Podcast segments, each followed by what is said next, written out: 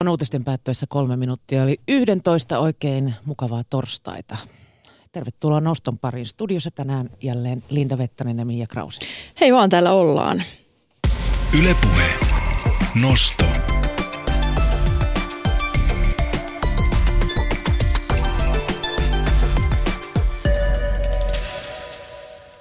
Joulukuun alussa toimittaja kirjailija Teemu Potapoffilta ilmestyy kirja Selviytyjät, missä avataan kymmenen ihmisen elämänkohtaloita ja tapahtumia, jotka muuttivat heidän elämänsä lopullisesti.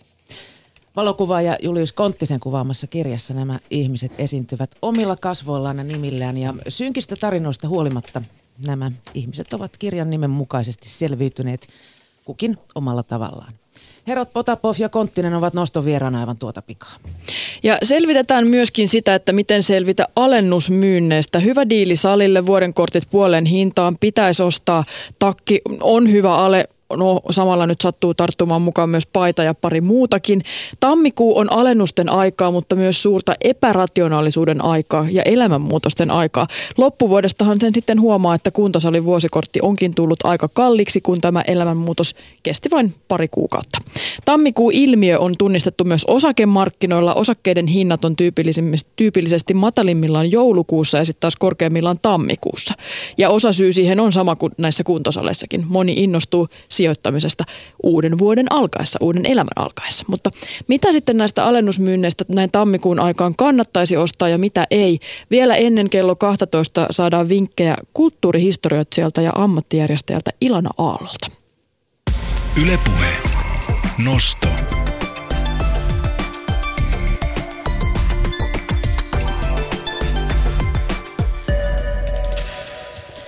Raiskauksen uhri, koulukiusattu, alkoholisti, lapsena hyväksikäytetty ja lestadiolaisuudesta eronnut. Siinä muutamia tarinankertoja uudesta Selviytyjät kirjasta. Tervetuloa noston vieraaksi kirjan kirjoittaja Teemu Potapov ja valokuvaaja Julius Konttinen. Kiitos paljon. Kiitos. Kerro Teemu, miten tämä kirja syntyi? Miten se sai alkunsa? Tässä on omanlaisensa tarina teimme Juliuksen kanssa yhdessä kirjan Yön sankarit vuonna 2015.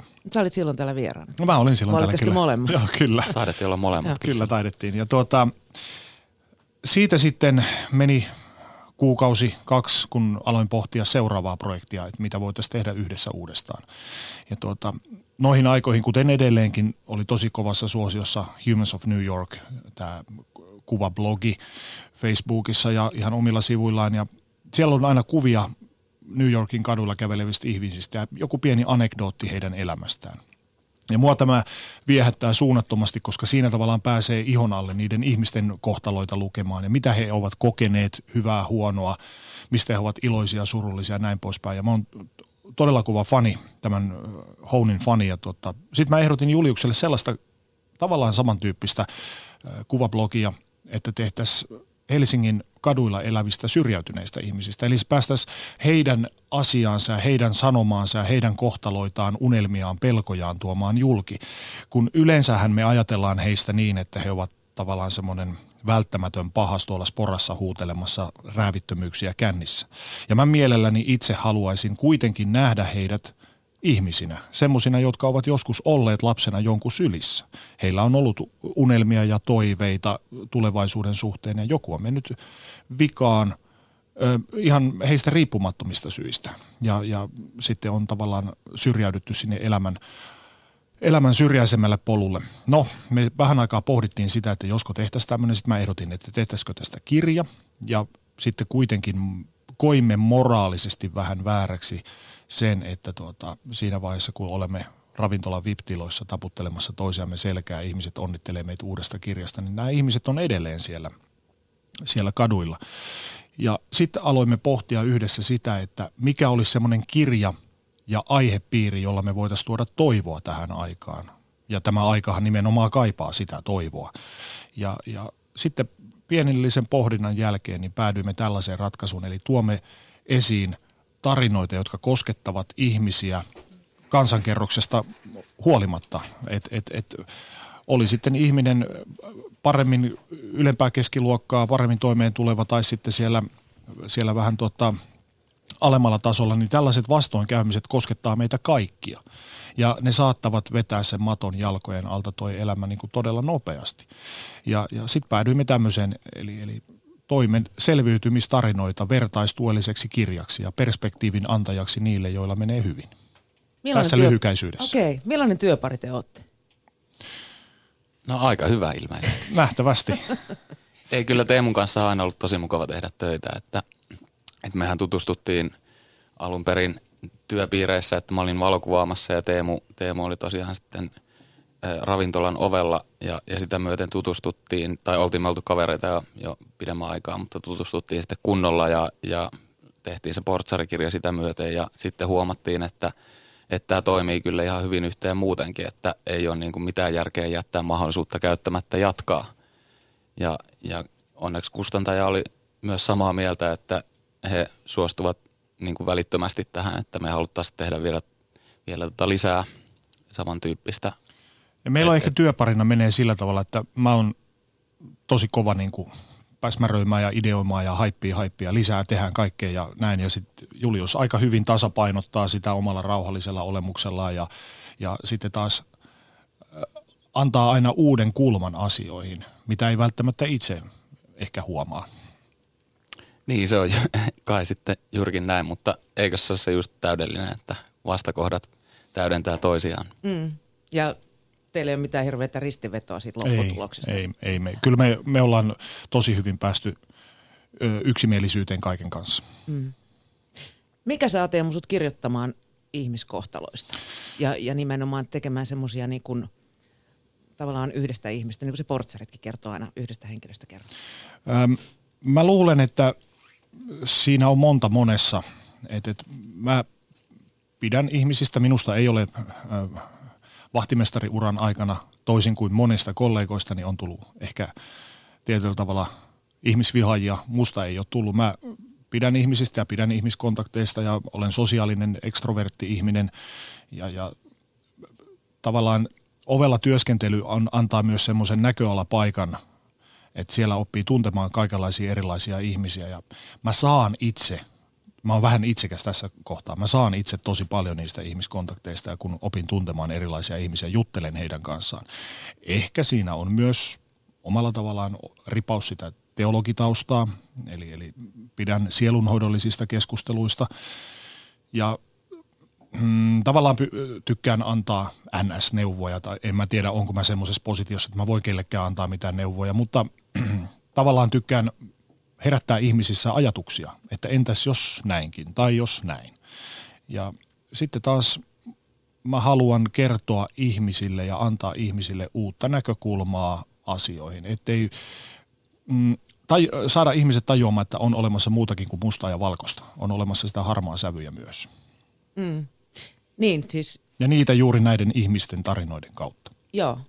Et toi Yön sankarit-kirja, joka siis kertoo portsareita, niin, niin jotenkin se plus sitten tämä, niin tuli sellainen mielikuva, että sä haluat kirjoittaa nimenomaan henkilökuvia tai ikään kuin perata henkilöitä. Kyllä, kyllä. Ja ennen tätähän tuli nyt tosiaan tämän vuoden aikana kirjoitin kaksi kirjaa. Toinen oli sitten Sedu Koskisen elämänkerta ja mulla on seuraava elämänkerta sitten putkessa, joka tulee sitten taas ensi syksynä. Eli, eli mä pidän ihmistarinoista ja no ehkä siinä myös on se, että mä tykkään itsekin lukea tosi paljon elämänkertoja. Tällä hetkellä yöpöydällä on, on tuota Muhammad Alin elämänkerta, mitä mä luen. Ootko lukenut muuten Berlusconin elämänkertaa? En ole vielä lukenut. Kannattaa, lukenut. laita listalle. Mm. Se on kuitenkin aika hienovarasta hommaa, ettei, ettei siitä tule sosiaalipornoa. Kyllä. Millä lailla sä tämän tyylilajin ikään kuin valitset sitten? Ähm, Kirjassa ei kuitenkaan pahemmin niin kuin voivotella. Ei voivotella. Mä haluan tuoda mahdollisimman realistisia realistisesti sen tarinan, mutta ilman sitä revittelevyyttä, koska se sosiaaliporno on helppo tyylilaji ja siihen on helppo, ja se on semmoinen tietynlainen ansa, johon on tosi tosi helppo tuota, astua. Mutta siinä pitää olla aika taiten kirjoittaa, että se ei mene revittelyn puolelle. Kerrotaan asiat rehellisesti auki ja tavallaan karikoidusti sanotaan revitään ne arvet auki, mutta äh, sillä ei aleta mässäilemään. Mä en tiedä, tuleeko se sitten ammattitaidon tai minkä kautta, mutta mielestäni ja saamani palautteen perusteella itse asiassa tuossa tuota, jouluaattona vai olisiko ollut aaton aattona sain, sain tuota inboxiin, sain erään palautteen, joka kyllä nosti omat, omat ihokarvat pystyyn ja toi jopa tipan linssiin. Se oli niin rehellinen se palaute ja kuinka kirja oli koskettanut sitä. Siihen palautteeseen, minkä mä sain, niin summaantui just se, mitä mä olen hakenut tällä kirjalla ja näillä tarinoilla. Haluatko kertoa siitä? Ähm, siis, no, tämä kyseisen palautteen jättäjä tai antaja niin kertoi, että hän, hän tuota on lukenut sen kirjan ja, ja ei ole mitään rehellisempää koskaan lukenut ja se kosketti häntä tosi syvältä, koska hän oli sen kirjan halunnut nimenomaan sen takia, koska hänellä itsellä on ollut myös paljon vastoinkäymisiä elämässään. Ja juuri tämän kaltaisten ihmisten, tämän kaltaisille ihmisille me tämä kirja alun perin kirjoitettiin. Mm. Mites Julius? Valokuvankin puolella menee helposti Joo. sosiaalipornon puolella. Mä tykkään, että mun, mun kuvaus on aina semmoista rehellistä ja, ja niin kuin suorasukasta, että ei lähdetä kiillotteleen tai tälle, että, että jos mulla on joku ammatillinen ns. oikea duunikeikka, jossa on ihan asiakas, joka maksaa niistä, niin en mä niitäkään lähde käsittelemään silleen yli. Et tässä tapauksessa mä lähdin kohtaamaan heitä ihmisinä ihan kuin keitä tahansa muitakin, että – että siitä se aina lähtee sitten, että, että mennään sinne kuvauspaikalle ja toki oltiin pidetty yhteyttä aiemmin ja mä olin lukenut heidän tarinat ja, ja näin päin pois, niin, niin ei siinä juteltiin pitkät tovit ja sitä ennen oltiin selvitetty, että missä he tykkäävät viettää aikaa, onko jotain paikkoja, joista he ovat saaneet voimaa näissä vastoinkäymisissä? Ja sitten yleensä me sovittiin sinne se kuvaus sitten, että tosi usein se oli ihmisillä luonto sattuneesta syystä, kun, kun suomalaiset niin sitä tykkää pitää lähellä. Ja, ja tota, eipä siinä kohtaa vaan kyseiset henkilöt ihan ihmisinä, niin silloin tulee aidointa materiaalia, joka on sitten tässä kirjassakin mun mielestä hyvin saavutettu. Että ei ole lähetetty kiillottaa, mutta ei myöskään revitellä sitten näillä.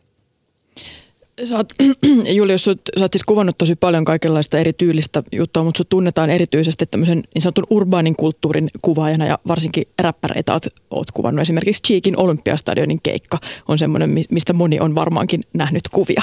Niin tota, näissä kuvissa ehkä niin kuin välittyy jopa semmoinen tunnelma jostain voimauttavan valokuvan ajatuksista – että ihmiset saakin itse, se kohde myös saa itse valita sitä, että mi, miten hänet nähdään siinä kuvassa ja, ja missä. Tietysti niin kuin sä puhuit noista paikoista jo. Joo, siis valokuvaushan on vuorovaikutusta, että ei pelkästään mun ja sen kohteen välillä, vaan meidän yhteistuotos sitten sen katsojan välillä. Et se oli mahtavaa nähdä, että kuinka, kuinka auttavaisia he ihmiset olivat valitsemaan näitä paikkoja ja, ja sitten taas olemaan ihan luonnollisesti siinä, että mä en kauheasti neuvonut heitä, että on näin ja teet tätä, vaan lähinnä se oli sitä, että käveltiin siellä, siellä tota ympäri, ympäri paikkaa ja, ja sitten mä, jos näin jotain, niin sitten mä pyysin, että tästä saisi hienon kuva, että tähän tulee hieno valo, että voitko mennä tähän. Sitten siellä on toki, että sattuma hyppää mukaan, siellä on yksi hieno joutsen kuva, joka ei ole lavastettu millään tavalla tai käsitelty – me oltiin, oltiin tota noin merenrannalla ja sitten siihen tuli joutsen levittelemään siipiä just sattu, sattumalta ja, ja se oli jotenkin tosi, tosi maaginen hetki ja, ja siinä vaiheessa tuntui, että nyt, nyt ollaan kyllä jotenkin oikean asian äärellä, että jos tämmöisiä taianomaisia hetkiä tapahtuu, niin, niin on tässä jotain aika elämää suurempaa käsillä. Tuossa tosiaan, niin kuin sä sanoitkin, niin aika moni kuva on otettu ulkona ja, ja luonto näkyy paljon. Siellä on, on metsää ja puistoa ja, ja peltoakin ihmiset on valinnut tämmöisiä paikkoja. Itse asiassa yksi harvoista, joka on sisällä, ehkä jopa ainoa, niin on tämä Hankstanssi ja Jani, joka on kuvattu kuntosalilla. Joo, siinä oli ihan selkeä homma, että, että Jani on siis taistellut syövän kanssa monen monta vuotta ja, ja tota, lopulta sitten selvisi siitä, mutta hinta, hinta jäi kehoon kuitenkin, että hän pelkäsi kauheasti, että pystyykään harrastamaan enää liikuntaa, koska oli edellisessä elämässä, tai siis aiemmin ollut tota noin kova, kova urheilemaan ja, ja harrastanut kuntoilua ja tämmöistä, niin sehän oli suuri huoli hänelle, että voiko hän jatkaa sitten tämän, tämän syöpätaistelun jälkeen ja nyt voi jatkaa ja, ja tekee sitä erittäin kovatempoisestikin, niin, niin oli sitten se ihan selkeä homma, että totta kai me mennään kuntosalille, että, että se on ollut hänelle se voimaannuttava juttu. Niin se selviytymisjuttu. Sulla on, niin, sulla on Teemu siitä se hauska tarina, kun se, hän oli tota noin juuri päässyt lääkäristä ja oli määrätty Joo. mon, monta viikkoa vuoden lepoa. Ja, Ja mies jaksoi maata kotonaan, olisiko päivän vai kaksi, ja oli pakko päästä vähän fiilistelemään salille. Ja vaikka lääkärit oli, olivat varoitelleet muuta.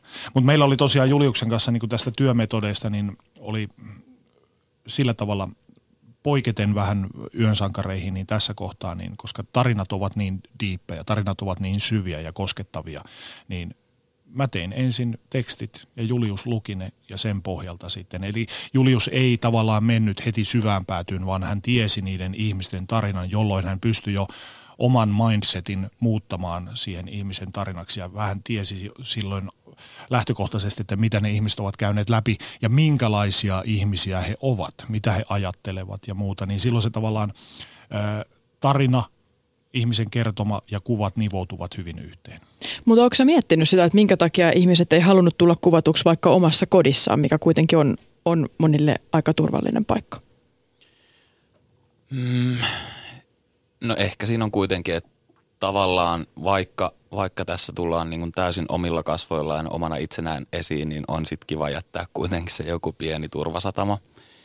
Enkä mä oikein koe, että me oltaisiin saatu kauhean mielekkäitä kuvia kaikkien kotona, koska kaikkien kodit ei ole sitten kuitenkaan välttämättä valoisia tai, tai sieltä ei löydy sopivia tarinaa tukevia asioita, joita voisi ottaa kuviin mukaan.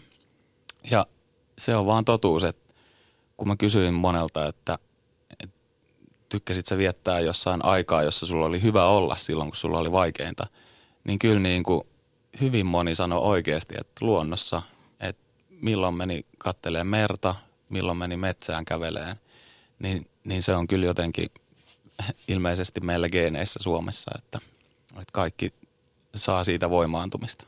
Niin, ja kotona joutuu aina siivoamaan. Tai vaikka ei joutuiskaan, niin sitä siivoo kuitenkin. Varsinkin jos mä tuun kuvaan, niin sitten sit olisi täytynyt siivota. Kuinka sä Teemu löysit nämä ihmiset? Miten, miten he valikoituu? Tästä kirjassa niin ää, tosi moni on jollain tavalla mun ystäväpiiriin kautta lähipiiriin kuuluvia. Ja tuota, tiesin jo heidän tarinansa etukäteen. Ja sit, silloin kun lähdin suunnittelemaan runkoa ja funtsittiin Juliuksen kanssa, että minkä tyyppisiä, että mahdollisimman kaiken kattavia tarinoita otetaan, että nämä koskettaisiin mahdollisimman monia ihmisiä, niin kävin päässäni läpi, että no okei, esimerkiksi päihdekierteessä ollut Mika on, on hyviä tuttuja ja tiesin hänen taustansa ja yhtä lailla kun puhuttiin Janista, niin Jani on mun tosi, tosi pitkäaikaisia, mä oon tuntenut hänet varmaan 15-20 vuotta ja tiesin kaiken storin. En tietenkään niin tarkasti kuin kirjassa kerrotaan, siellä kuitenkin mennään niin yksityiskohtaisiin asioihin. Ja siinä vaiheessa, kun olin käynyt oman lähi- ja ystäväpiirini läpi ja meillä oli tuota, apuna hyvä, hyvä tuota, tuottaja, tuottajanainen Liisa, joka sitten auttoi taas näiden kaikenlaisten järjestöjen ja yhdistysten kautta sitten etsittiin niitä puuttuvia palasia. Siellä oltiin tosi ystävällisiä ja, ja auttavaisia, että sitä kautta löytyi sitten esimerkiksi vanhoilliselle stadiolaisesta irti päässyt Sauli. Ja mullehan niin kuin esimerkiksi vanhoilliselle stadiolaisuudesta kirjoittaminen oli tosi, mä nimenomaan halusin, kerroin tuottajalle, että mä haluan vanhoilliselle stadiolaisen, koska mulla itselläni on vanhoilliselle stadiolainen tausta. Mä en halunnut Jehovaa enkä mä halunnut herännäistä, vaan mä halusin vanhoilliselle stadiolaisen, jolloin mä itse pystyin myös omia – demojen, demonejani ja omia ko- kokemuksiani samalla prosessoimaan läpi, kun mä haastattelin Saulia ja kirjoitin sitä storia auki. Mm. Tuliko sulle paljon hylsyjä? Äh, siis hylättyjä tarinoita. Tai siis sellaisia, jotka ei suostuneet? Äh, olisiko ollut ihan veistomaikan yhden käden sormilla laskettaessa, että ihan muutama vaan, muutama vaan tuli semmoinen, jotka eivät halunneet sitten lähteä.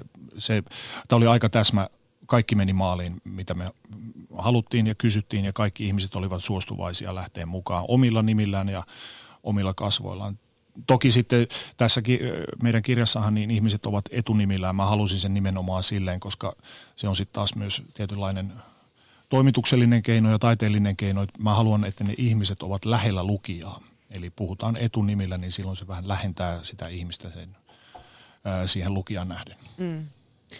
Mainitsit tuosta omasta vanhollisesta taustasta. Oliko sulla paljon niin kuin yhtymäkohtia näihin kohtaloihin? No jos Saulista puhutaan, niin toki semmoinen niin pääpiirteissään samanlaisia, samankaltaisia mm, linjoja huomasin, mutta Saulihan nyt on käynyt niin ison myllyn läpi, että mä en voi puhua läheskään samana päivänä samoista asioista, mutta ne päälinjat oli aika samankaltaisia. Mä huomasin, että mun omassa lapsuudessani ja nuoruudessani on tehty samalla tavalla asioita ja samalla tavalla esitetty jotain juttuja ja, ja kyllä se yhtä lailla kuin Saulillakin tietyllä tavalla, niin mullakin edelleen se syvälle juntattu helvetin pelko, niin se on edelleen olemassa, vaikka en olekaan vanhoilliselle stadiolainen ollut enää vuosikymmeniin, mutta siltikin se on siellä syvällä, mm. kun ne taotaan sinne ihmisen, ihmisen selkärankaan. Eilen kun mä rupesin tekemään tätä kässäriä, niin mä mietin, että eikö se ole vähän jotenkin paradoksaalista, että, että tota, sä irtis, irtisanoudut, ei voi sanoa irrottaudut, vaan irtisanoudut lestadiolaisuudesta niin kuin aikapäiviä sitten, mutta sitten sä lähdit lukemaan teologiaa. No tavallaan joo, mä sen verran voin vähän avata, että vanholliselle stadionallisuus on tosi vahva mun äidin, äidin puolelta, äidin suvun puolelta ja tuota mun rakas, rakas edesmennyt isoäitini oli, oli tosi tiukka vanholliselle stadiolainen ja silloin kun mä sitten halusin lähteä lukemaan teologiaa, mä, mä olin tosi tosi pitkään ateisti ennen kuin – koin hengellisen herätyksen ja, ja siitähän totta kai vuosien varrella asiat ovat taantuneet tai niin kuin tasantuneet ja ei ole enää semmoista samanlaista niin kuin sillä tavalla hengenpaloa kuin nuorena poikana oli parikymppisenä.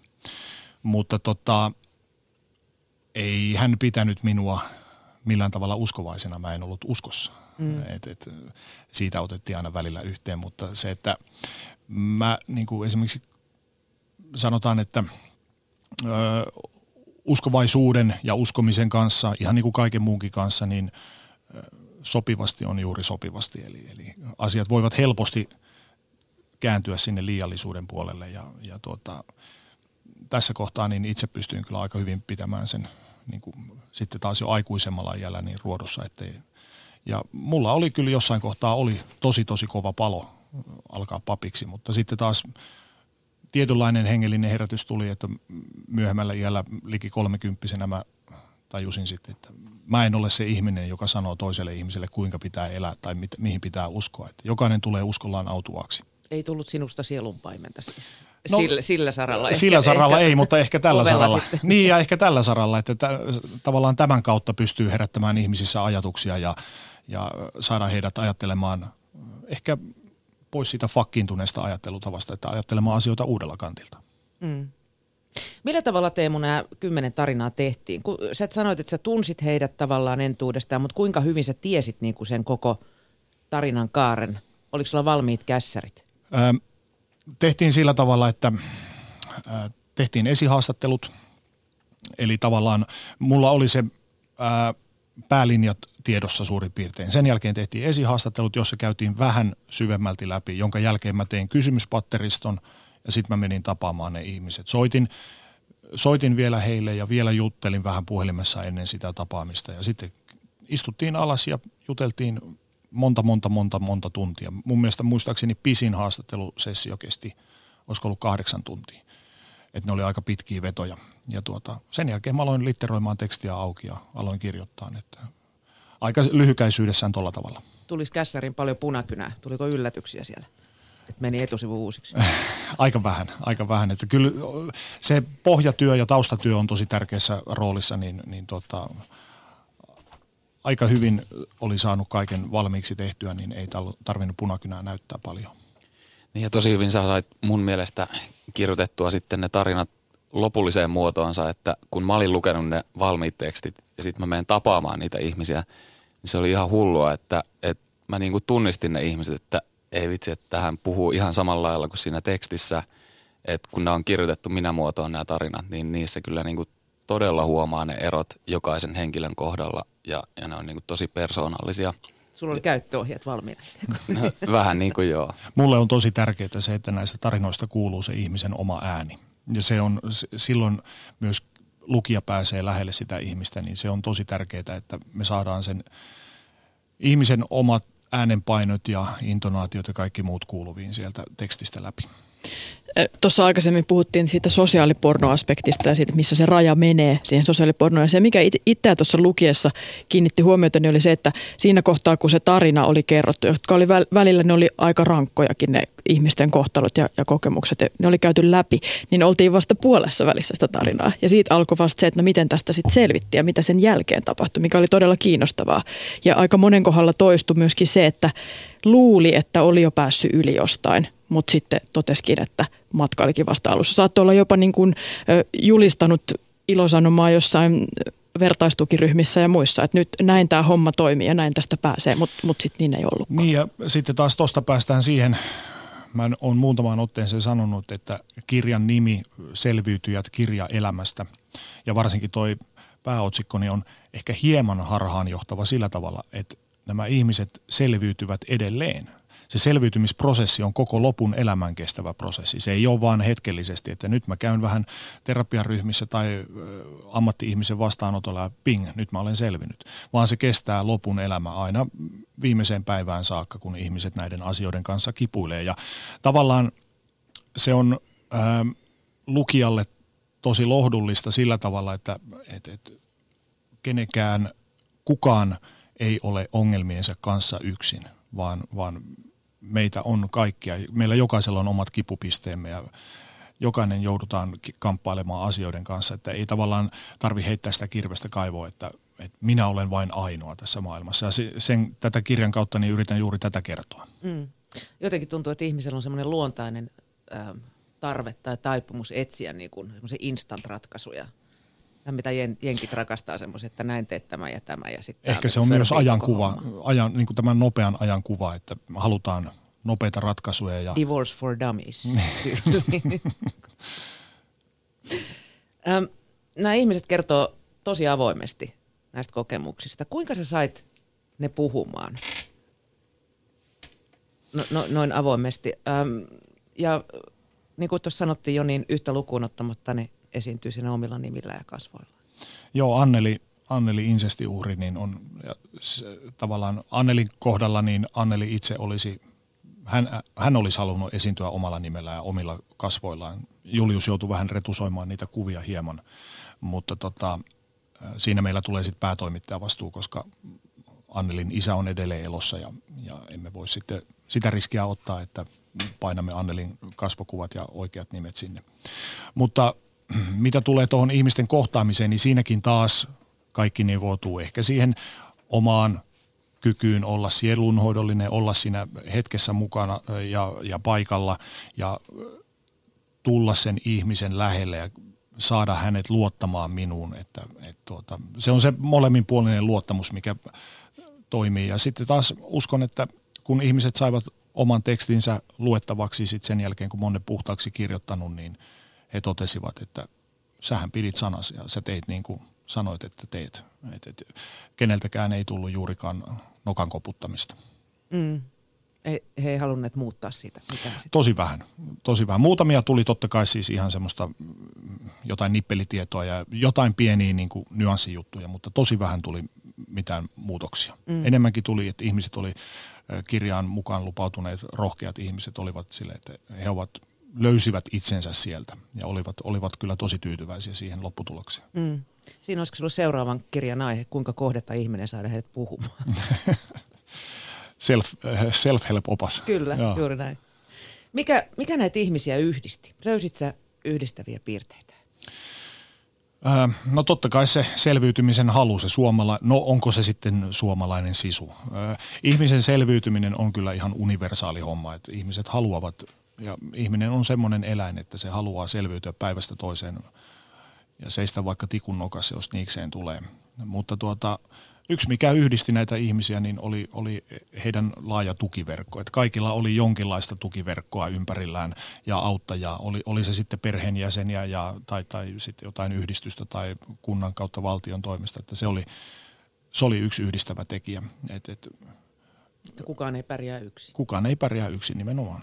Niin mikä se oli se, mistä se selviytyminen lähti? Oliko siinä jotain yhdistävää? No mä luulen, että, että näillä ihmisillä, että mistä se selviytyminen lähti, oli se, että joku ulkopuolinen on ehkä sanonut, että kun, silloin kun ihminen on siinä omassa nurkkaan ahdetussa tilassa, niin hän ei itse välttämättä näe sitä tilannetta. Joku ulkopuolinen sanoo ehkä tai antaa jotain viitteitä ja sen jälkeen ehkä ne omat lamput kanssa syttyy, että ehkä tässä kaikki nyt ei meekään niin hyvin. Mm. Toki monilla oli se esimerkiksi niin kuin Mikan kohdalla, että hän tiedosti koko ajan päihde Mika, että hän tiedosti, että hänellä ei ole kaikki hyvin, mutta sitten taas kun mieli menee niin, että annetaan vaan palaa. Et nämä on tosi henkilökohtaisia ja subjektiivisia juttuja, että milloin ihminen ymmärtää sen, että nyt minä en ole kunnossa. Toisilla se menee pidempään, toisella lyhyemmän aikaa.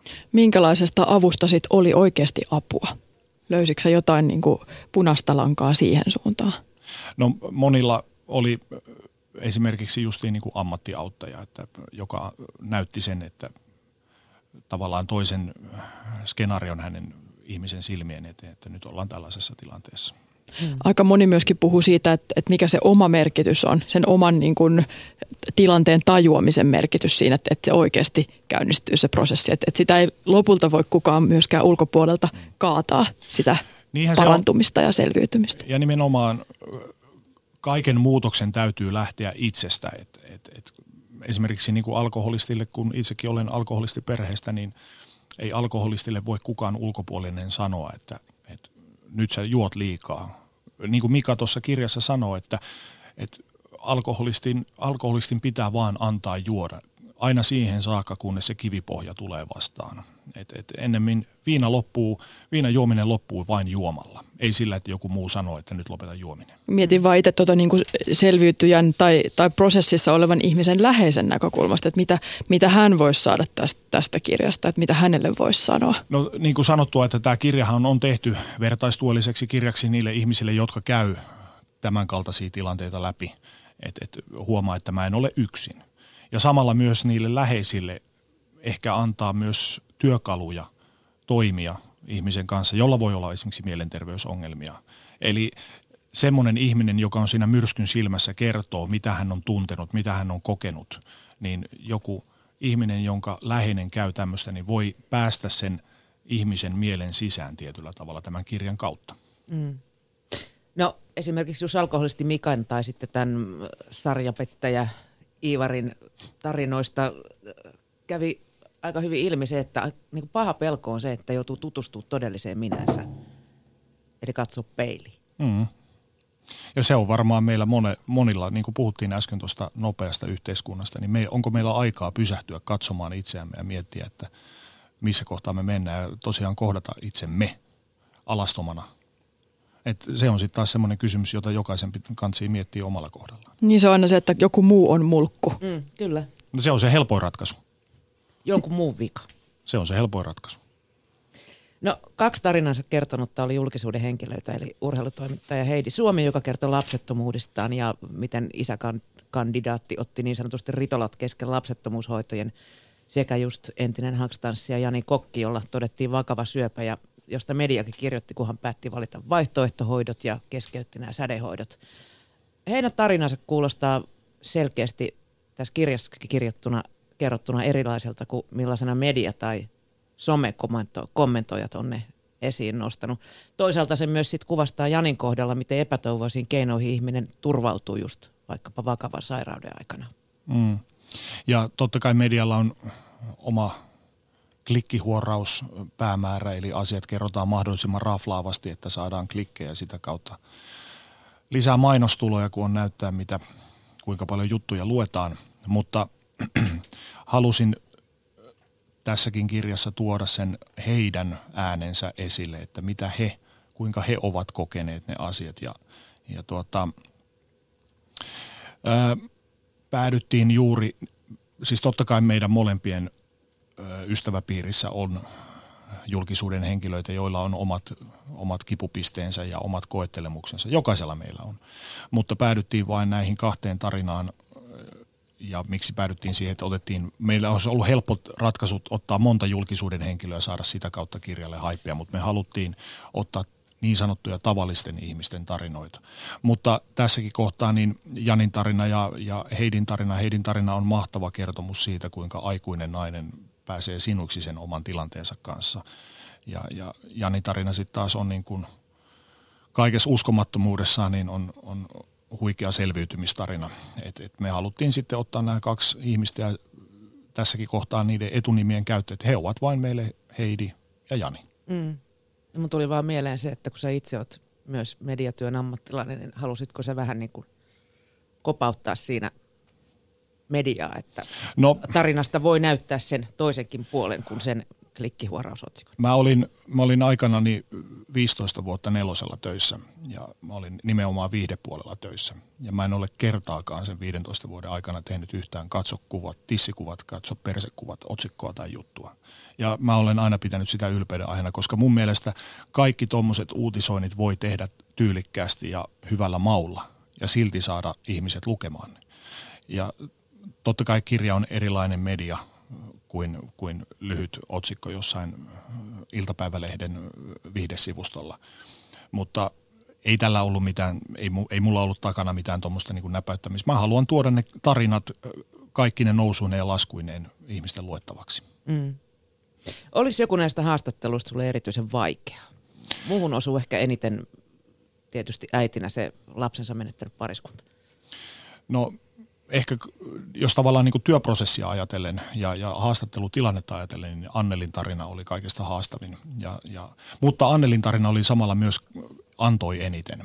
Eli, eli haastavin siinä mielessä, että se oli niin, se tilanne oli, Anneli on aivan huikea ihminen. Mä oon ollut jonkin verran tekemisissä hänen kanssaan tämän kirjan tekemisen jälkeen ja hän on huikea, huikea tyyppi ja tota, mutta ne jäljet, mitkä häneen on jäänyt sen insestin jälkeen, niin ovat, ne ovat tosi kovia. Ja se oli mulle, vaikka mä en ole mitään tuommoista käynyt läpi, niin mä olin ihan fyysisesti loppu, kun mä lähdin sieltä haastattelutilanteesta. Mä nukahdin junaan ja, ja mulla, mulla oli puukattu seuraavaksi päiväksi, olisiko ollut Ivarin haastattelu. Ja mun oli pakko siirtää se pari päivää eteenpäin, koska mä en vaan yksinkertaisesti pystynyt. Mutta sitten taas siihen liittyi semmoinen – tosi mahtava tarina. Me oltiin saatu se haastattelu tehtyä ja tota, lähdettiin sitten yhdessä yhtä matkaa kävelemään poispäin. Anneli lähti omalle autolleen ja mä lähdin sitten juna-asemalle. Ja, ja tota, tarinassahan Anneli kertoo sen, että hän ei oikein pidä sillä tavalla fyysisestä, yllättävästä fyysisestä kontaktista, että jos joku tulee halamaan tai muuta, niin se on hänelle iso no-no. Ja tuota, kävelimme yhtä matkaa, juttelimme ja kiittelin häntä, että kiitos tosi paljon, että sain tulla haastattelemaan sua ja kiitos kaikesta, että kerroit ja näin. Ja sitten tuota, hän sanoi, että hän lähtee tuosta vasemmalle omalle autolleen ja sitten mä kysyin, että anteeksi, että miten mä pääsen juna-asemalle tästä. Hän neuvoi, että meet tosta ja tosta ja sitten sä oot perillä. Mä että okei, kiitos paljon ja oikein hyvää jatkoa. Ja yhtäkkiä hän kysyi multa, että saako hän halata sua. Ja tuommoinen hetki oli mulle semmoinen, että voi vitsi, että nyt tässä tehdään oikeasti jotain tosi, tosi, tosi tärkeää. Ja, ja myös ammatillisesti itselle, että mä olen onnistunut voittamaan ihmisen luottamuksen. Ihmisen, jota, jonka luottamus on pahasti tyritty. Entäs Julius, oliko sulle joku kuvauskeikka tai jonkun henkilön kuvaaminen erityisen haastavaa tai erityisen mieleistä?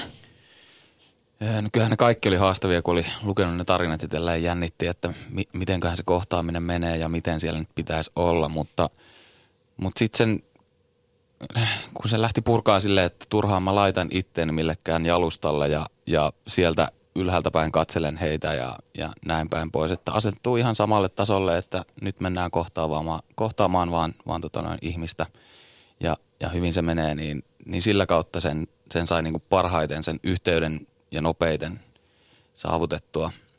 Ja, ja siinä mielessähän mulla oli pikkusen helpompi asema kuin Teemulla, kun se, missä Teemu on, on jo käynyt haastattelemassa ja repimässä ne arvet auki, niin se, mihin mä halusin pyrkiä mun kuvilla tässä, tässä kirjassa oli se, että, että nyt ollaan jo selkeästi voiton puolella ja elämä voittaa. En, en nähnyt sitä mitenkään järkeväksi, että mä olisin alkanut mitään surkuttelukuvia siitä menneisyydestä kuvaamaan, vaan nämä kuvat kuvaa just näitä vahvoja, rohkeita ihmisiä selviytyneenä. Et ei siellä niinku sitten kuvaustilanteessakaan juuri enää käyty läpi sitä menneisyyttä, vaan me juteltiin milloin säästä ja milloin sitä, että minkä leffan on viimeis kattonut ja tämmöistä. Että, että meillä oli niin kuin tosi, tosi hyviä kohtaamisia. Se myös välittyy tuosta kirjasta, koska siis nimenomaan on valittu, että ei otettu dramaattisia vaikkapa mustavalkoisia kuvia näistä henkilöistä, vaan, vaan on värikkäitä ja paljon taivasta näkyvissä. Kyllä, paljon elämää ja, ja se on tuossa kannessakin, jonka mä oon, mä oon itse kuvannut ja suunnitellut, niin, niin pointtina, että vaikka se on sitä mustaa ympärillä, niin silti fokus on tuolla sinitaivaassa ja kauniissa pilvissä. Valon puolella. Kyllä. Mitä sä Teemu haluat tämän kirjan kautta ihmisille kertoa? Jokainen vastoinkäyminen on kuitenkin erilainen ja, ja tietysti henkilökohtainen kokemus, vaikka niissä yhteisiä piirteitä onkin. Tavallaan kaksi pointtia. Kukaan meistä ei täällä pärjää yksin. Eikä kenenkään tarvitse pärjätä yksin. Ja toinen, toinen on se, että, että aina on se huominen. Et, tässä on itsekin kyllä vuosien varrella on käynyt syvissä vesissä, on käynyt kaikkea mahdollista läpi, niin silti aina se huominen on olemassa. Et se toivo on tämän kirjan punainen lanka. Toivo siitä paremmasta huomisesta. Sen paremmin mä en sitä asiaa voi sanoa. Kiitos kun pääsitte noston vieraaksi. Kiitos. Julius Konttinen ja Teemu Potapov. Kiitos paljon.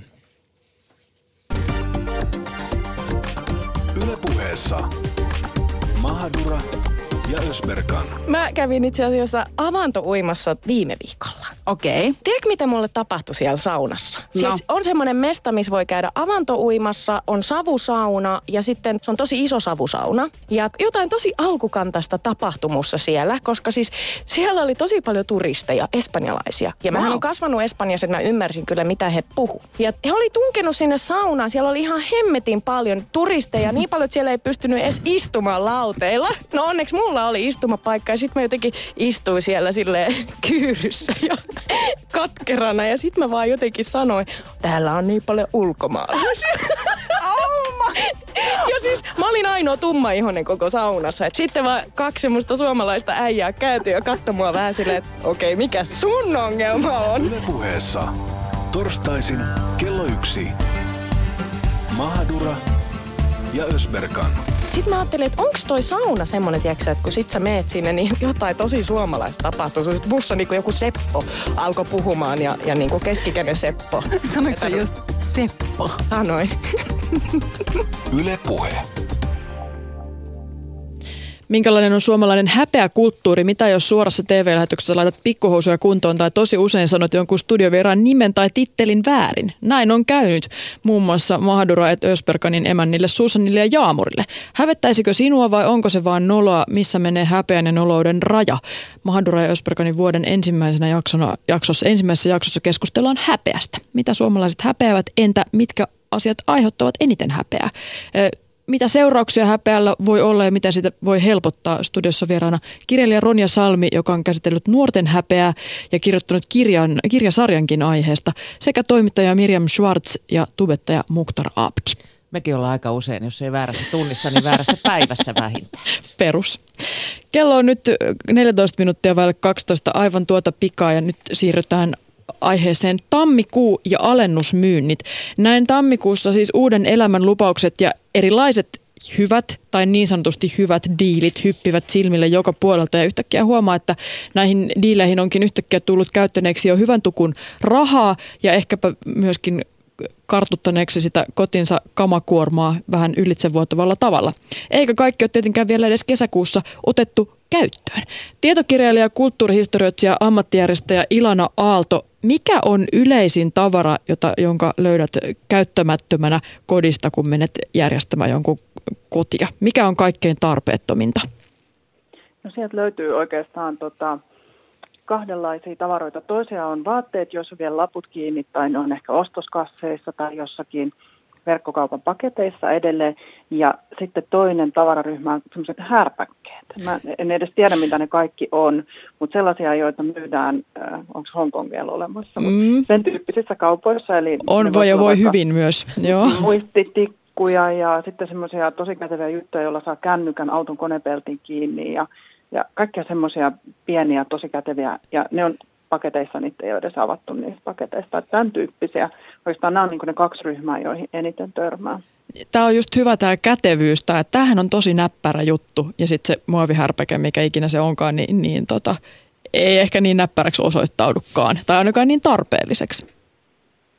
Ei selvästikään, kun se on jäänyt sinne pakkaukseen, ei jäänyt ottamatta käyttöön. Miksi Tätä ihmisille käy. miksi me metsästetään näitä alennuksia ja hyviä diilejä ja näppäriä keksintöjä? No varmaan me ajatellaan, että me ollaan siinä säästämässä rahaa. Et tota, ihan tutkimustenkin mukaan osalle kuluttajista se äm, niin kuin kaiken kuluttamisen päämäärä on rahan säästäminen. Mm. Ja sitä niin kuin ajattelee, että tässä mä nyt säästän, kun mä ostan vaikka kolme kahden hinnalla, tai täällä on tosi iso alennus, mutta et, et ensikädessä tietysti ihminen säästää vain silloin, jos hän ostaa jotain, mitä hän olisi muutenkin tarvinnut. Eli se säästäminen on vähän semmoinen niin kuin, ikään kuin sinne jonnekin meidän mentaliteettiin piirretty niin syvää, että me luullaan säästävälle myös silloin, kun me hankitaan jotain, mitä me ei edes tarvittaisi. Mä, mä törmäsin myös tällaiseen tutkimukseen, jonka mukaan alennusmyynnissä käyminen tuottaa samanlaisen tunnereaktion kuin seksi. Westminsterin yliopiston tutkimuksessa siis koehenkilöiden silmän liikkeitä ja kehon tunnereaktioita tarkkailtiin shoppailun ja myös aikuisviihteen katselun yhteydessä. Ja tulos oli se, että näitä aleostoksia tehdessä niin ihmisen aivot on virittynyt samaan tilaan kuin seksin aikana. Vapaaehtoiset tutkimuskohteet oli aivan yhtä innostuneita tarjouskupongeista kuin aikuisviihteestä. Joo, nämä on varmaan näitä ihmisiä, jotka tota, nauttii siitä shoppailusta ja saa siitä mielihyvää. Ja, ja tämä onkin aika mielenkiintoista, että tämä on verrattu niin kuin, äh, aikuisviihteen käyttöön. Että et kyllähän se niin kuin shoppailijan hahmo on vähän sellainen kielletty ja semmoinen, johon kukaan ei halua identifioitua ja harva myöntää harrastuksekseen ostosten mm. tekemisen ja näin. Että tämä on mielenkiintoista, että mä uskon kyllä, että tämä tuottaa ihmiselle mielihyvää. Että se on varmasti yksi tekijä, joita, joka niin kuin ihmisiä vetää sinne kauppaan. Mutta sitten jos me katsotaan onnellisuustutkimuksia, niin siellä on usein, kert- usein kertaan todettu tämä, että että niin kuin tavaran ostaminen tuo lyhy- lyhyempi aikaisen onnen kuin elämyksen kuluttaminen tai jonkun tällaisen tota, palvelun hankkiminen, vaikka joku liput leffaan tai, tai keikalle tai lomamatka tai joku muu, että niistä tulee, niin se, siitä tulee se elämys, jota voi voi hehkutella jo etukäteen ja josta voi kertoa tarinoita. Että kerronko mä tarinoita sitten hirveästi niistä sukista, joita mä löysin alennusmyynnistä. Voi olla, että jollekin mainitsenkin, mutta enempi ehkä tulee sitten siitä, siitä tota, hyvästä keikasta kerrottua toisille ihmisille. Niin toi on kiinnostavaa, että tullaanko me sitten, jos me, jos me onnellisuutta ja jotain nautintoa siitä, siitä haetaan ja ainakin sitä fiilistä, että ahaa, saipas niin kuin jollain lailla pelattua kotiin päin tätä niin kuin kauppiasta vastaan tätä peliä, että et, et vei nyt voiton tässä, tässä hommassa, niin tota, tullaanko me sitten onnellisiksi, kun se hyvä diili on siellä taskussa? No kuulemma äh, uudesta tämmöisestä materiaalisesta hankinnasta tuleva onni kestää kuusi viikkoa keskimäärin. Et että kyllä se varmaan hetkellisesti voi siitä nousta. Toki moni sitten ehkä joulun jälkeen ostaa jo luottokortilla näitä, että onko ne sitten koska maksettu ja tuleeko niistä loppujen lopuksi muuta kuin morkkis, niin ainakin täytyy sanoa, että siinä kohtaa, kun asiakkaiden kaapeista löytyy niitä edelleen ostoskasseissa olevia vaatteita, niin ei se mikään hirveän hyvä fiilis ole löytää niitä sieltä. Mm. No, tämä tammikuu on tämmöistä epärationaalisuuden aikaa, myöskin elämänmuutosten aikaa, mutta epärationaalisuus ja tammikuun ilmiö on tunnistettu myös osakemarkkinoilla. Siis osakkeiden hinnat on tyypillisesti matalimmillaan joulukuussa ja taas korkeimmillaan tammikuussa, kun porukka on liikkeellä ostoaikeissa. Moni innostuu sijoittamisesta myös uuden vuoden alkaessa, niin kuin myöskin kuntosalilla käymisestä. Ja myöskin tietysti kauppiaat tietää tämän ihmisen epärationaalisuuden puuskan. Minkälaisiin strategioihin Ilana Aalto sä olet törmännyt, joilla asiakkaan voi koukuttaa? No ensinnäkin täytyy miettiä sitä, että minkä takia kauppialla on alennusmyynti. Mä näkisin, että siihen on pohjimmiltaan kaksi syytä. Toinen on se, että halutaan tyhjentää varastosta jotakin tavaraa, josta täytyy päästä eroon. Ja toinen on se, että saadaan se asiakas sinne kauppaan, oli se sitten verkkokauppa tai ihan, ihan kivijalkakauppa. Että saadaan se asiakas sinne kauppaan, jolloin se tulee ostaneeksi jotakin myös normaalihintaan. No sitten mainonnassahan käytetään tosi paljon erilaisia vaikuttamiskeinoja. Näitä on niin kuin sadan vuoden ajan kehitelty ja psykologit on olleet siellä miettimässä, että miten meidän mieleen voidaan vaikuttaa. Ja monet tällaiset, just tämä, tämä tota, mun tekee aina mieli sanoa, että kaksi kolmen hinnalla, että jos mm. Mm-hmm. tarvinnut kolmea, niin miksi sä, miksi sä ostit kolme kahden hinnalla.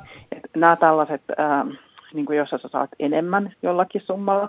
Ää, sitten niukkuus aina, että jotakin on ää, rajoitettu erää tai tarjous loppuu silloin ja silloin tai vain tänään tai vain nyt saat kaupan päälle tämän ja tämän. Et se on semmoinen hirveän voimakas argumentti, ää, joka tota, ihmiset kyllä niin kuin, joka vaikuttaa ihmisiin. Että ei, ei, ei välttämättä niin, etteikö me aina huomattaisi näitä vaikuttamisyrityksiä, mutta on silti jotenkin aika vahvoja keinoja, keinoja saada meidät niin kuin taivuteltua taivuteltua siihen, että mitä se, mitä se kauppias oikeastaan meiltä tahtoo. Ja sitten niin kuin helposti me yliarvioidaan meidän rationaalisuutta ja ajatellaan, että me voidaan pelata sitä peliä kauppiasta vastaan ja voittaa hänet, mutta kyllä niin kuin, ei kauppias sitä kiltteyttää, sitä alennusta on laittanut. Kyllä hänellä siellä joku taka-ajatus aina on. Puhelimessa on siis ammattijärjestäjä Ilana Aalto, myöskin paikka kaikille blogista tuttu. Hän on tietokirjailija ja kulttuurihistorioitsija koulutukseltaan. Mutta minkälainen sesonki tämä vuodenvaihde on ammattijärjestäjälle? No sanotaan näin, että, että hirveän usein yhteydenotot mulle tulee sen jälkeen, kun ihmiset on olleet kotona. Eli se voi olla viikonloppu, on hirveän tyypillinen – että sunnuntaina menee hermot, ja nyt mä vihdoin viime kirjoitan sille ammattijärjestölle, tai sitten lomien, niin kuin kun loma on loppumassa. Että ne on sellaisia tyypillisiä, että kun on vietetty paljon aikaa kotona, ja sitten yhtäkkiä niin kuin tuntee, että että tämä kaatuu mun niskaan, mä en jaksa enää hetkeä, että nyt mun täytyy hakea tähän apua, että mä en saa itse itse tätä hommaa haltuun. Niin Näkee sen niin kaauksen ympärillään. Kyllä, että et kyllä niin kuin joulukin voi olla sellainen, että kun on tullut jo paljon tavaraa sisään ja lapsiperheissä varsinkin ne on massiivisia ne pakettikasat ja eikä vieläkään ne tavarat on mennyt paikalle, vieläkin niitä on tuolla piirongin päällä mm. ja nurkissa ja muualla, niin siinä kohtaa voi mitta täyttyä. Jenkeissä ilmeisesti ammattijärjestäjillä on myöskin tämmöinen elämänmuutokseen tähtäävä kampanja käynnissä nyt tammikuussa. Joo, siellä on tämmöinen Get Organized kuukausi, jolloin pyritään nostaa nostamaan näitä aiheita ihmisten tietoisuuteen. Ja se on varmaan just tässä tammikuussa, kun moni aloittaa sen uuden elämän, niin silloin niin kuin kilot pois, tipaton kotikuntoon, mihin kaikkea ihmiset onkaan sitten niin kuin halukkaita ryhtymään silloin just. Mä oon löytänyt yhden aika hyvän konstin hallita tavarakaosta. Aina jos joku uusi tavara tulee kotiin, niin yksi lähtee. Mitä mieltä olet tällaisesta metodista? Se on tosi hyvä, että, että määrää itselleen sääntöjä ja että se on semmoista niin kuin jatkuvaa toimintaa. Totta kai jonkun tämmöisen konmarityyppisen ison raivauksen voi kerralla tehdä ja se helpottaa hirveästi sitten jatkossa, mutta se ei oikeastaan lopu siihen, koska me, me niin kuin eletään tavaroiden kanssa ja tavarat virtaa meidän koteihin ja niiden pitäisi vähän virta uloskin sieltä sitten, jos uutta tulee sisään. Niin just tuon tyyppiset jatkuvat järjestelyt on tosi hyviä. Niin, nyt on ollut jonkun verran esillä myös tällaista uuden vuoden lupausta koko vuoden kestävästä shoppailulakosta. Onko tämmöinen esimerkiksi hyvä idea lähestyä tämmöistä omaa suhdetta tavaran haalimiseen? Kyllä se mun mielestä on tosi hyvä. Ja mä oon itse ollut vuoden vaatteiden ostolakossa ja se oli ihan, ihan herättävää ja, ja niin kuin semmoista selkiyttävää, että, että jos ei ihan lakkoa halua ryhtyä, niin mä suosittelen, että vaikka kuukauden pitää kirjaa sisään ja ulos menevistä tavaroista – se voi olla aika yllättäväkin. Kerran itse pidin. Meillä oli vaikka kaikille ryhmässä haaste, jossa, jossa tota, pidettiin kaikki kirjaa ja, ja mullakin on lapsia, niin mä olin aika järkyttynyt, kun se oli just siinä kevätvaatteiden niin kuin, tai kesäkauden vaihdossa, niin että et, et kylläpä sitä tavaraa sitten tulikin yksi, kaksi kuukaudessa aika paljon. Sisään virtasi enemmän kuin ulos lähti. Kyllä. Hmm. Puhumattakaan siitä, että jos on lapsia, niin sieltä tulee kaiken näköistä ting- tingeltangelia koulusta ja kavereilta jo koko ajan hyvin helposti jatkuvasti tulee tavaraa sisään ja sen pitäisi olla samaisen tahdin myös ulospäin, että me pysytään tasapainossa. No mitä sä Ilona Aalto itse ostat alennusmyynneistä vai ostatko mitään? Mitä sun no, mielestä kannattaisi? Äh, siis pyrin kiertämään mahdollisimman kaukaa. Mä niin kuin inhoon sitä alennusmyynnit mun mielestä niin kuin liittyy vaatteiden ostamiseen ja se on tosi epämiellyttävää tähän vuoden aikaa hikoilla jossain pukukopissa ja vielä jonottaa sinne ja näin. Mutta jos mä menisin ostamaan jotain, niin mä ostaisin jotain, mitä mä ostaisin myös normaalihintaisena. Eli jotain sellaista, mitä mä tarvin. Mutta ihminenhän on ihan niin kuin mahdottoman hyvä te- muuttamaan halunsa tarpeeksi. Että mm. et sulla on jo, on jo niin kuin punainen teepaita ja sininen ja vihreä ja keltainen. Ja sitten sä ajattelet, että sä tarvit vielä valkoisen. Onko se tarve siinä kohtaa vai onko se halu? Et, et tässä kyllä niin kuin itseään saa tutkiskella ja olla tosi tarkkana. Mutta mun mielestä on järkevää ostaa alennuksesta jotain sellaista, mitä hankkisi muutenkin. Mitä se sitten ikinä onkaan. Ilona Aalto, kiitoksia näistä vinkkeistä ja, ja toivotaan nyt kohtuullista tammikuuta itse kullekin. Kyllä, kiitoksia. Ylepuhe. Nosto.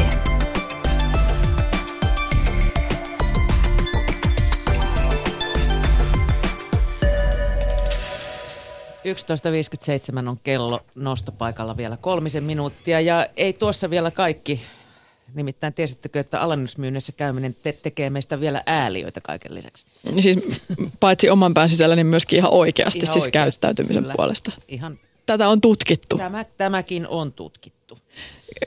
Jos olet kaupassa töissä alennusmyynnin aikaan, saatatkin jo tietää tämän asian, mutta alennuksia metsästävät shoppaajat ei ole aina niitä mukavimpia ihmisiä.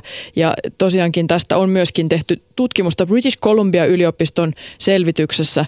Siis hyviä tarjouksia hakevat ihmiset kohtelevat asiakaspalveluhenkilökuntaa vähemmän inhimillisesti. Eli se, se, joka tuolla alepäissään pyörii, niin myöskin raivaa kanssakulkijat esteiden tieltä pois, hyvien tarjousten edestä. Kyllä, kanssakulkijat ja myös asiakaspalvelijat. Nimittäin näiden tutkijoiden mukaan erotavassa kohdella asiakaspalvelija voi olla ö, hyvin hienovarainen, sitä on niin lähes mahdoton huomata, mutta sitten tehtiin tämmöisiä rottakokeita, niin tota, kyllä, toden totta näin on. Öm, nimittäin yhdessä kokeessa asiakkaat asioivat nettikeskustelussa töykeät asiakaspalvelijan kanssa ja saivat rankaista tätä lähettämällä palautteen. Jos asiakas oli hintatietoisessa mielentilassa, hän antoi kurinpitotoimiin johtavan palautteen asiakaspalvelijasta 18 prosenttia todennäköisemmin kuin muut. Tämä on hyvä toi hintatietoinen mielentila. Kyllä. Eli hullun kiilto silmissään tänään siis. hiukan hintatietoisessa mielentilassa. No toisessa kokeessa sitten verrattiin halpalentoyhtiö Ryönairin palautteita lentoyhtiö Lufthansa saamiin palautteisiin. Ja Ryönaarin palautteissa oli huomattavasti vähemmän inhimillistäväksi luokiteltuja sanoja, vaikka palaute olisi liittynyt laatuun. Ja näille koehenkilöille myös näytettiin kuvia lentohenkilökunnasta sekä neutraalissa asussa että Ryönairin ja Lufthansan asuissa. Ja Ryönairin henkilökunnan jäsentä kohtaan osoitettiin huomattavasti vähemmän ihmisystävyyttä. Niin siis se pelkkä brändin mielikuva niin aiheutti tämän. Että kun, on, kun halvalla lähtee, niin, niin ei sitten tarvitse niin kauheasti välittää. Vai mikä tämä ihme ahdistus on? Maikkari tästä tutkimuksesta siis Suomessa on uutisoinut. Ja itsekin kyllä huomasin tuon, kun aika harvoin tulee tuolla ihmisten keskuudessa ostoskeskuksissa kuljettua, niin tota, nyt joulun alla, niin se stressitaso aika korkealle nousi siinä kohtaa, kun pääsi kotiin. Sydän hakkasi ja huomasi sen, että tarvitsee oikeasti tunnin pari semmoisen niin hengähtämiseen tämän kokemuksen jälkeen, vaikka ei edes erityisen stressaava ollut tämä itse Käyrä ostotapahtuma. Niin. Kyllä. Tästä tulee mieleen tämä muutaman vuoden takainen kohututkimus, joka väitti, että ihminen on loppujen lopuksi sian ja simpanssin risteytys. Nyt kello tulee 12 uutisten aika.